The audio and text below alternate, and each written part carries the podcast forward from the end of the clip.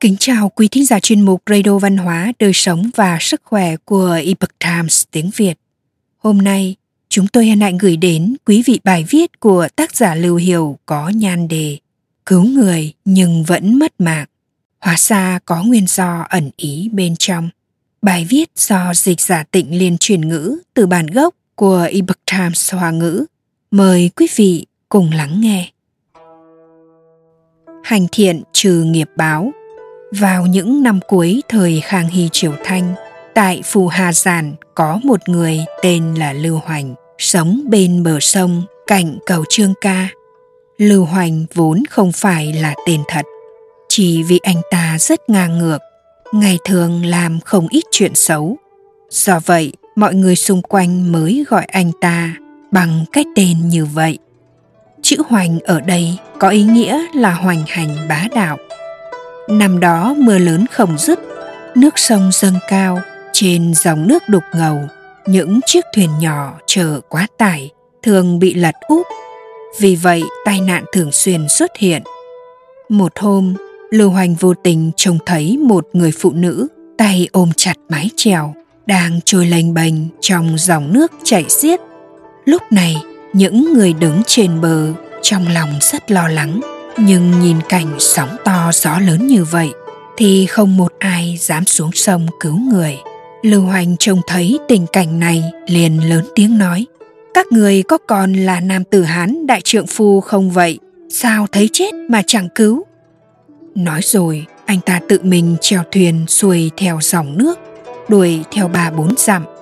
Trong quá trình đó, con thuyền của lưu hoành không ít lần suýt bị lật nhưng cuối cùng, anh vẫn cứu được người phụ nữ đưa lên bờ. Không ngờ rằng, người phụ nữ này còn là một thai phụ. Có thể vì quá kích động, nên ngày hôm sau, người phụ nữ này đã sinh hạ một bé trai. Điều bất ngờ là, hơn một tháng sau khi cứu được hai mẹ con người phụ nữ kia, thì lưu hoành đột nhiên sinh bệnh. Lúc đó anh vẫn có thể đi lại bình thường, nhưng lại căn dặn vợ mình chuẩn bị hậu sự. Mọi người đều cảm thấy kỳ lạ, bèn hỏi anh nguyên do. Lưu hoành thờ dài đáp, đại hạn của tôi sắp đến rồi. Sau khi tôi cứu người phụ nữ kia, đêm đó tôi đã có một giấc mộng. Trong lúc mơ màng, tôi đã đi đến trước một nhà phụ một quan binh đã đưa tôi vào trong đại điện. Vị quan ngồi trên đại điện, lấy ra một quyển sổ sinh tử, rồi chỉ vào tôi và nói, kiếp này người đã làm không ít chuyện xấu, tích rất nhiều ác nghiệp. Đáng ra hôm nay người phải chết, suốt năm kiếp tiếp theo phải đầu thai làm thân heo. Mỗi kiếp đều phải chịu hình phạt bị giết mộ may thay hôm nay người đã cứu sống được hai mạng người tích được đại ẩm đức theo luật pháp của âm gian, tuổi thọ của người sẽ được kéo dài thêm 24 năm nữa. Nay lấy tuổi thọ này khấu trừ vào những ác nghiệp mà ngươi đã gây ra trước đây. Do vậy, ngươi vẫn sẽ qua đời như đã định, nhưng năm kiếp làm heo thì được xóa bỏ. Nay tử kỳ của người đã đến, chỉ e người đời không rõ trần tướng. Cho rằng người đã làm được một việc tốt cớ sao vẫn phải ra đi sớm? Do đó đặc biệt cho gọi người đến đây đem đầu đuôi sự tình nói cho người được rõ và để mọi người biết được nguyên nhân ẩn chứa bên trong. Nhân quả kiếp này của người đã hết kiếp sau hãy cố gắng làm việc thiện lưu hành rõ ràng là đã đến âm phủ và gặp được phán quan hơn nữa, việc Lưu Hoành được gọi đến ẩm phủ là vì để anh ta quay trở về nhân gian, kể lại cho người đời về nhân quả. Hy vọng mọi người tin vào đạo lý, thiện ác hữu báo. Lưu Hoành đem tất cả những gì mắt thấy tai nghe ở âm phủ, kể lại hết cho mọi người. Anh nói, khi tôi tỉnh dậy, cảm thấy giấc mộng này thật suối quẩy trong lòng không thoải mái cho nên không muốn kể với ai. Nay tôi quả nhiên đã mắc bệnh ngày chết đã cận kề tôi còn có thể mong muốn sống tiếp được sao?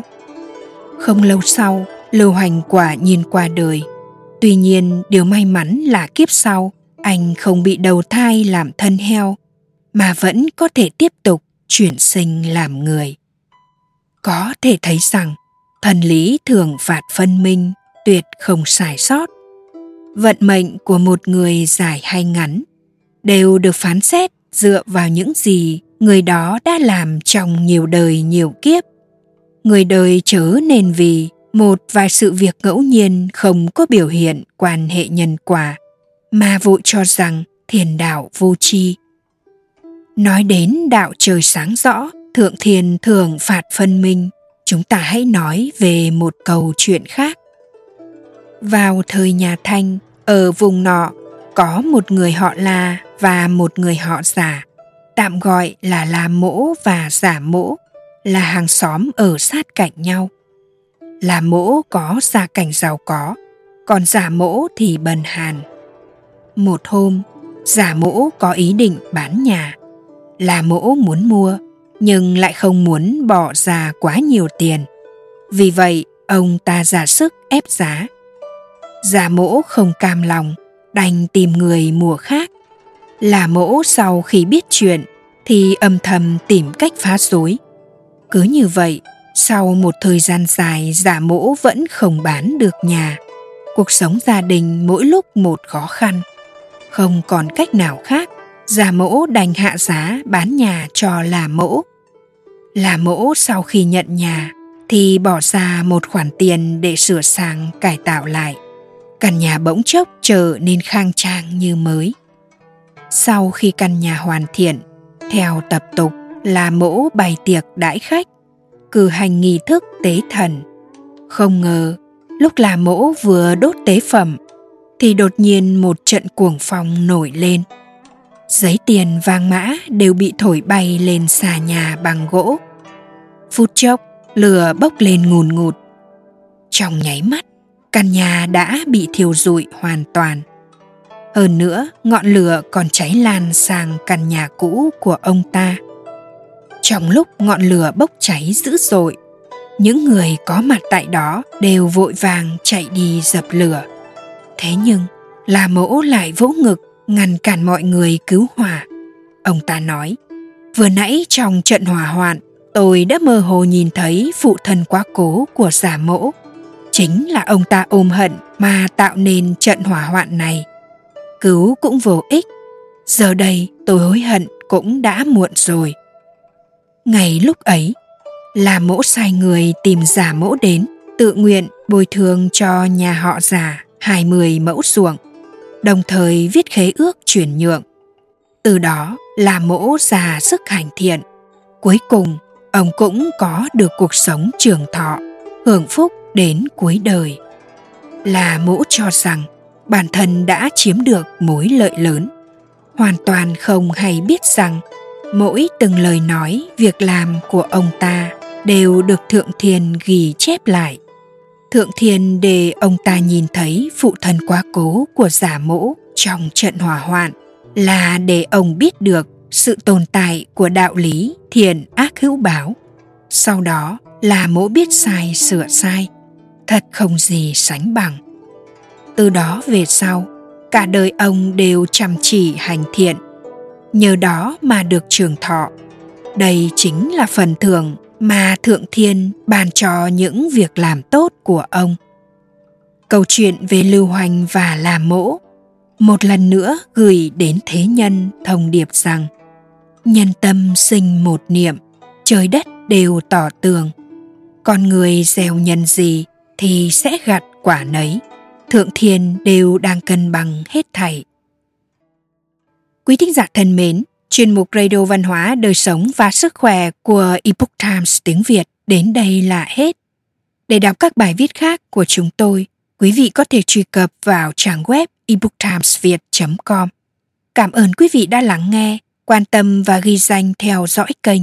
Mến chào tạm biệt và hẹn gặp lại quý vị trong chương trình lần sau.